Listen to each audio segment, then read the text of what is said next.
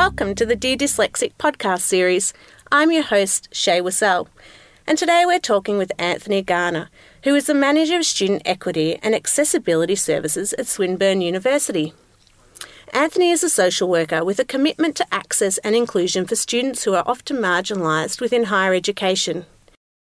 Thank you, Anthony, and welcome to Dear Dyslexic. Um, Dear, Dyslexic's about raising awareness around the successes and challenges for young people and adults that have learning difficulties, uh, especially those that are wanting to go to TAFE or do some university studies or people in the workplace.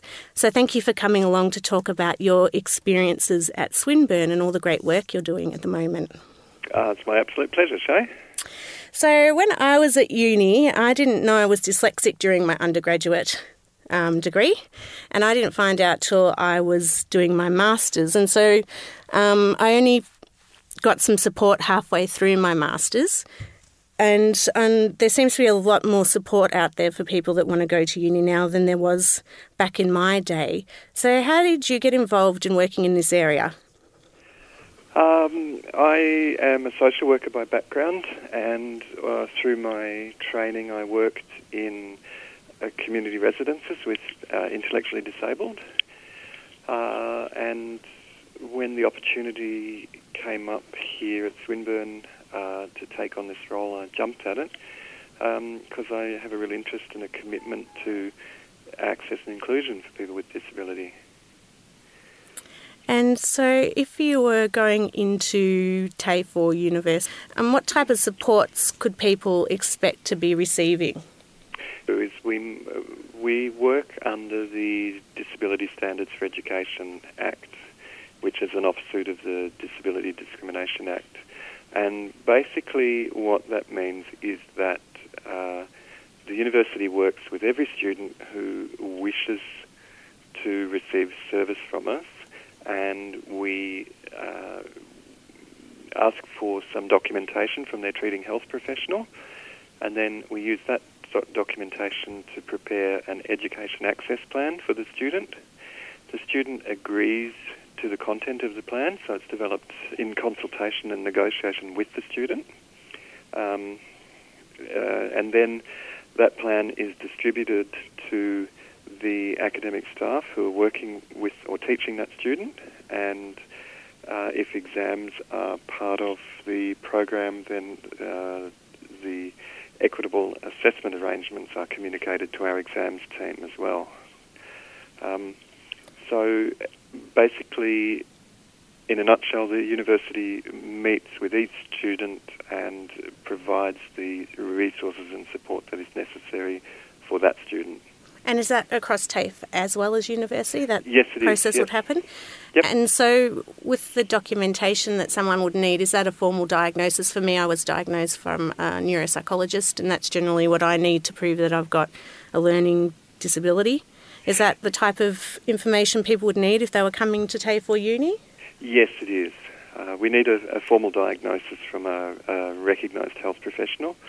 Uh, and the reason we need that is twofold. One, so that we can verify that the student has a disability, um, particularly when uh, alternative assessment arrangements are required. That's important.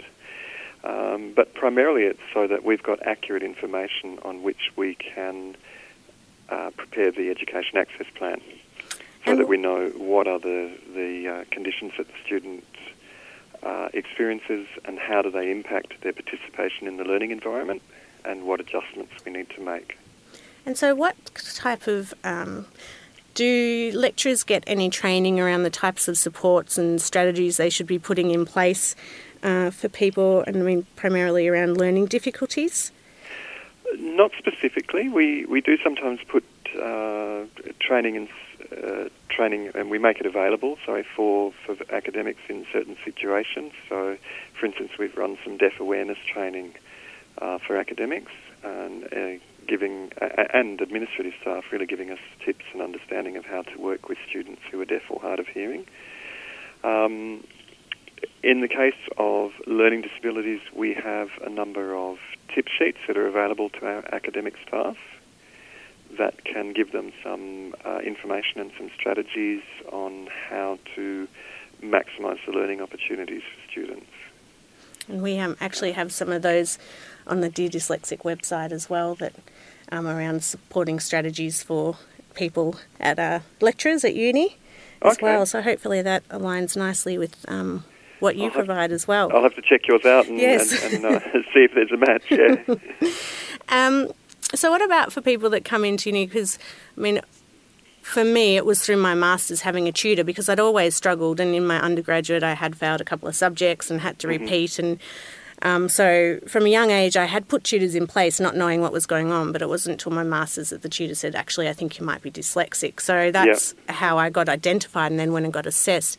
So, do you notice, or because a lot of people I've spoken to, it hasn't come out to they've been at uni. We've kind of slipped through the gaps at school. And has, have you identified that in some of the people you meet, that it's when they get to uni or TAFE that they go, something really isn't right here? Um, look, it- it's a story that I hear um, reasonably regularly. That people uh, with learning disabilities, dyslexia particularly, slip through the education system. Um, we tend to find the majority of students who come to register with us. Uh, I guess it's a self-fulfilling prophecy. They know uh, because um, they know of their diagnosis. That's why they come to register with us um, thinking it through, if there's a cohort of students who have an undiagnosed learning disability, it would really be uh, a matter of that student seeking out support from our learning and academic skills unit, and that they may then pick up and say, oh, you know, I think there might be something else going on here. Um, or possibly an academic could provide some feedback uh, through an assessment piece um, but they'd be, uh, I suspect, unlikely to do that in an assessment piece. Yeah. Yeah, it didn't. I wish someone had picked that up in one of my assessment pieces. Mm, Might have saved me a lot of grief later on. I think the tricky thing is people don't like to suggest that someone has some kind of disability. It's a, it, um, it's a very fraught space because some Mm. people will be very offended if you make that suggestion. So you've got to handle that very, very um, discreetly and very carefully Yes, and and I think. From my understanding now at uni is that if you um, you fail a couple of times or you're doing that, then you will be pulled up as such to sit down to talk about what's going on and is it that you're having trouble with the content or there's something else going on in your life that's impacting. Yeah. Um, so students uh, go to um, a thing called show cause if there are repeat fails in their units. Um, they'll be asked to show cause as to why they should continue their studies, and that's a bit of a, a conversation with people around what's going on, uh, what factors are affecting a student's performance and participation, and that's possibly a place where it could be suggested. Um, maybe we need to do a bit more digging Yeah. to find out if something else is going on. And students will often be referred to the counselling service in, in uh, the show cause circumstance or to accessibility services for registration. hmm Tricky thing is then um, if a student is newly diagnosed, getting uh, or suspects that they have uh, dyslexia, getting an actual formal, formal diagnosis is a fairly expensive thing. Mm, it is. I was lucky that I actually, so I went through La Trobe and I could be, I was assessed through their um, student hmm psychology, so they had the clinical psychologist there, and so it was at a reduced cost, but it is very expensive um, Yep. for people to have a diagnosis, which is part of the issue, I think, um, around children and young people getting assessed and then getting the supports they need. Yeah, look, I, I think that's a very real issue because it's expensive. It can be anywhere upwards of thousand dollars or so to to have a full assessment and a comprehensive report uh, completed for for someone. Uh, and different places do it at different costs, but Mm. um, generally it's pretty expensive because you're looking at uh, a number of hours of time from an educational psychologist or a neuropsych or someone who's qualified to really assess what's going on and make a diagnosis with recommendation. And um, it, it is really expensive and it puts people off then going and trying to find out. And the strategies, I think, is such an important aspect of it because you can be told, well, here's your diagnosis, but what does that actually mean? And how then do I go and get those supports that I need? So, do you think that uni's got enough supports in place? Look, there's a lot of things that we put in place, and again, it really depends on what the student needs. So, for instance, we can we can put an adjustment in place whereby a student could use a computer in an exam rather than uh, using um, a paper-based exam, uh, or potentially be able to have access using the computer to spell check, so that that can enhance. Uh, sometimes we put on the plan that the student has dyslexia. Um, uh, please um, take this into consideration when marking essays and so on. Um, we can sometimes have material converted into an alternative format. So I know that some people with dyslexia prefer to actually listen to learning material. Mm. So um, uh, with the the marvels of modern technology, you know, if we get a document that's in uh, a Word format, for instance, we can use um, a screen reading technology that can read it to the student. Yeah. So we've got Read and Write Gold installed on all of our computers. Um, it's available for students, so they can use that, and that is a, a simple screen reading technology software. So um, a lot of people find that very helpful. Yes, I was allowed to access that um, Yeah. when I went back, and now actually Word has it. So I use that at work, Mm, and mm. it's nobody needs to know. And Yeah, then I uh, just put my headphones in, and it reads it back, and I can pick up the mistakes. Yep. And that's common. I mean, it's technology now is built into so many computers as standard now. Particularly, Apple products have amazing accessibility features, um, print, to, uh, sorry, text to speech features. There are a lot of free services available, a lot of free software uh, that can be accessed. So it's certainly much easier. Gone are the days, I think, where uh, somebody had to get someone else to sit down and read the book to them or tape record it and, and listen to it. Uh, you know, you can even get a pen now that where you can scan a word and it will um, read it to you. I've seen those. I haven't tried one as yet, Mm. But um, they do. I actually have them on the website as a assisted technology that people could use, but I haven't given it a test run myself. Yeah, we have a lot of students use smart pens. I love them. Yeah. And that means that they can make uh, note of key words and phrases in a lecture, and the, the smart pen records it. They just click on that word, and, and it will replay what was said at that time. It's like And- magic. That is because Yeah. I've got someone that really wants to go back and do their masters, but they said I just I've been told by my family that I can't do it because they don't have the time to support me anymore. Yep. And so well, they don't need that. No. They can do it. They can they can access technology that will do much of it and do by you, themselves. do you offer tutors as well for people that if they've got to write big essays that someone can help to edit their work or review it for them? Um, we we don't. Uh, well, it depends. Uh, for our online students, they have access. Um, for instance, through Swinburne Online, they have access to a service that will read their essays and make comments on drafts. Um, on campus, we can have our language and academic skills people do something like that. Mm-hmm. We don't offer uh, tutoring um, in a, on a formal basis as such, but students can certainly access that. But uh, it's a self-funded uh, situation there with tutoring. Okay. So, um, what are some of the key take home messages that you would like our listeners um, that are out there that are thinking of going to uni or TAFE but they're too afraid because they've had a bad experience at school? Mm. You know what? I think that's so common, Shay, that people have had a bad experience and they come um, to university, and usually there's a parent in the background and they're all ready to have a fight with us. Right.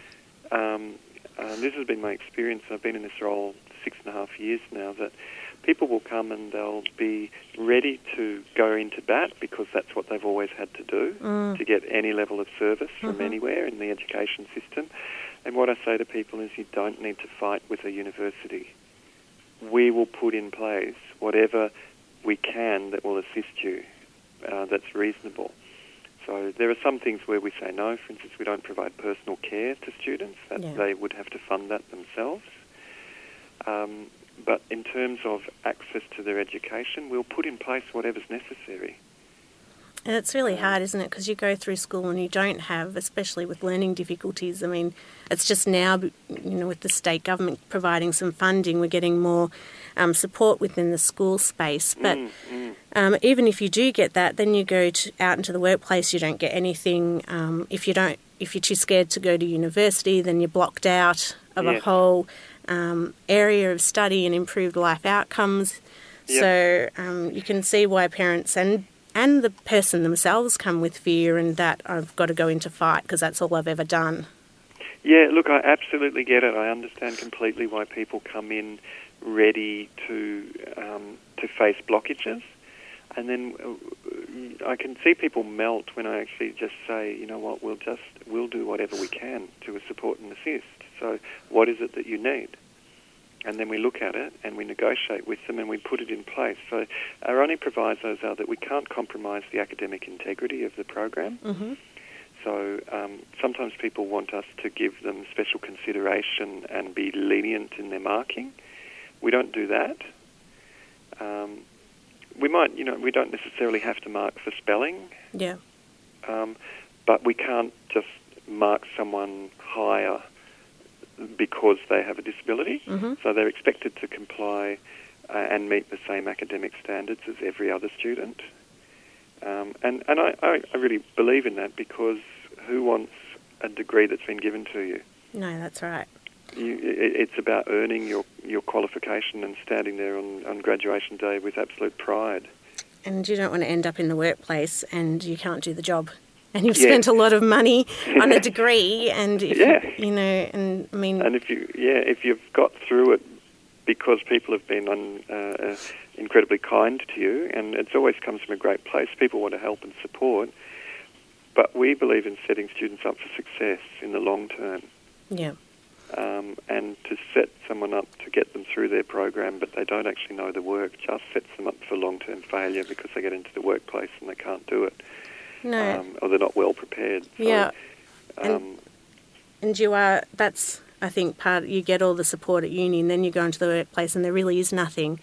And Yep. so, if you've got uh, a learning difficulty where people can't see it. Um, then the whole issue around, well, do I actually tell people? Because at uni I could talk about it, but now in the workplace and there is no protection, I can be discriminated against. You know, we don't have the laws in place yet around that, so it's it's hard because you can't get that support. So you've got to hide what you were able to freely talk about and get support for at uni. Is what has been my experience anyway. Yeah, that's a shame because I'd like to think, and maybe I live in a protected environment in a university, but I'd like to think that um, employers are a bit more open-minded now, or maybe the um, appallingly bad um, graduate outcomes in Australia don't testify to that, but um, in terms of our standing in the OECD um, for our employment outcomes for people with disability. But um, I'd like to hope that there are ways that you can have that conversation with an employer because there's technological solutions for most things uh, that mean what once may have been a problem isn't a problem. Mm. You know, if if I'm blind, I can put in JAWS screen reading software that will enable me to interact with the computer and my phone and everything else. Uh, if I'm deaf, there's text-to-speech options that are available, speech-to-text, um, lots of different options that are available. There's closed captioning, live captioning that can be put in place. If I'm dyslexic, I can have screen readers that will read the material to me. Uh, I can have spell check that makes sure that what I'm writing is um, what needs to be written. Um, there are lots of there are lots of possibilities out there for people. So my my encouragement would be give it a go. Yeah, Don't let don't let previous failures or previous difficult experiences get in the way of future possibilities. And I think that's one um, of the real strengths of people that have disabilities and difficulties is that we're generally pretty resilient and we will keep getting up and we will keep giving it a go, even though sometimes it can seem overwhelming and too hard. And I know I've had some jobs that have been absolutely amazing and other jobs where unfortunately it has been a real hard slog. Yep. um, which is one of the reasons why I've set up Dear Dyslexic, Mm. really, is to start that advocacy and raising an awareness around it all. I think it's fantastic, Shay. It's really fantastic, Mm. and, and I agree that people living with disability do develop an extraordinary degree of resilience. Top three strategies for those that are thinking about going to uni or that are at uni around how to manage day to day, or any tips? I think the first thing is to be as computer literate as you can be, uh, and to be adventurous with technology. Yes, uh, especially I think at my age, I've you ingrained certain habits, Yes. and so And- Yeah, and be flexible because I know you know it, it takes it takes time to learn technology, and then we get used to a particular way of doing something. And uh, I, I sometimes find that people are reluctant to play with new technology or different to what they're used to. But there's an incredible freedom in in being flexible with technology and being willing to play with it. And, and yeah, it's, maybe it's going to be difficult, but if you persist, it opens up incredible freedom. So that would be my first bit of advice. Get as computer literate as you can and as savvy with new technologies as you can and flexible.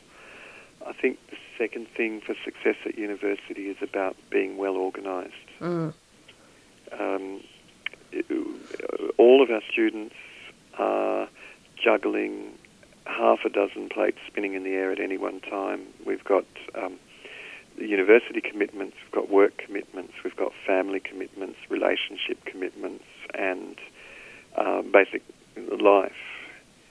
So they're all spinning at the same time, and um, it's really important to be well organised and to, to develop some strategies for effective time management, like you know, just writing out a timetable of when you do what. You don't have to stick to it, but it gives you a sense of how much time you've actually got in a week um, to devote to the various things you've got to do. and I think that leads in really well when you go into the workplace. No matter how many staff I have, it's always around organisation and strategies to put in place to make sure you can, because there are a lot of deadlines and there is a lot of stuff you need to do. And so having those organisational skills at a uni level that can carry you through, I think, is a really useful strategy. Yeah, absolutely.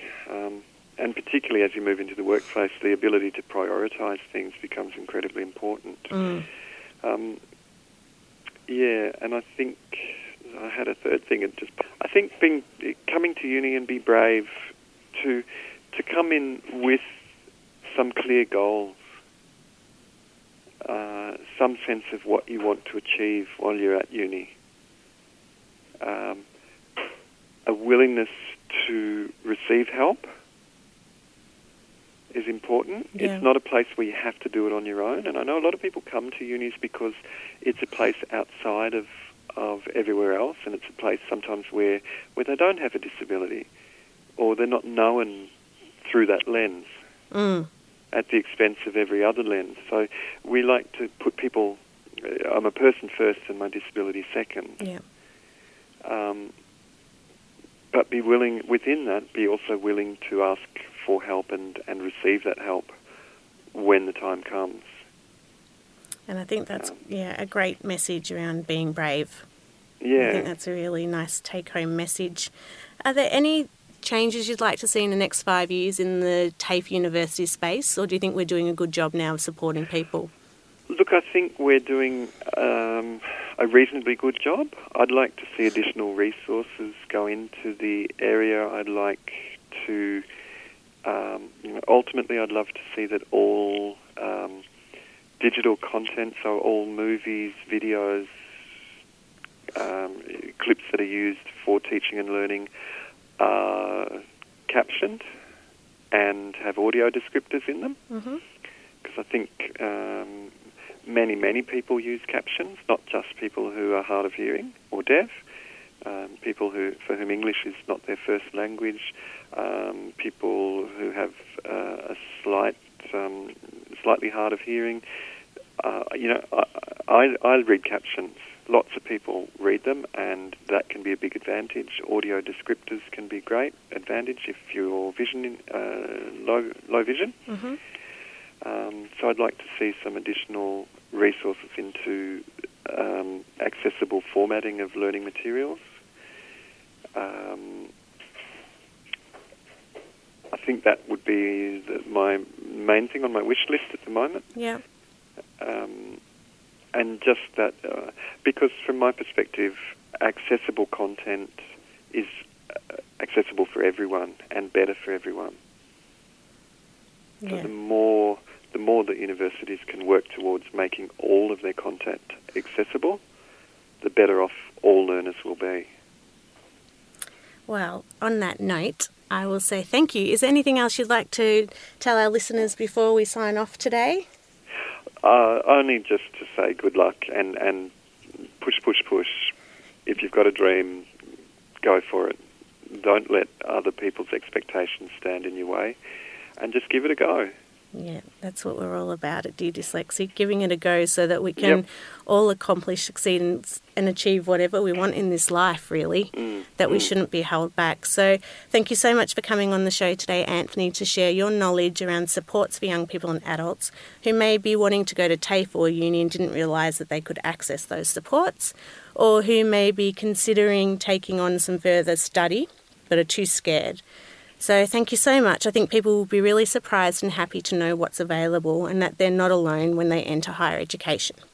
That's great. And if they uh, if they have any questions, all people need to do is contact the disability service in their local university and uh, ask them And for I'll, a bit of information and advice. And um, all the staff that work in this sector in higher ed in the universities and in TAFE are absolutely committed to access and inclusion for all, and we'll be happy to answer any questions that anyone has. that's great. Thank you so much. You're most welcome, Shay. To find out more about Anthony and his work, you can go to www.deardyslexic.com. And if you'd like to know more about what Swinburne offers, you can visit their site at www.swin.ed.au. I look forward to speaking to you all next time. Until then, bye for now.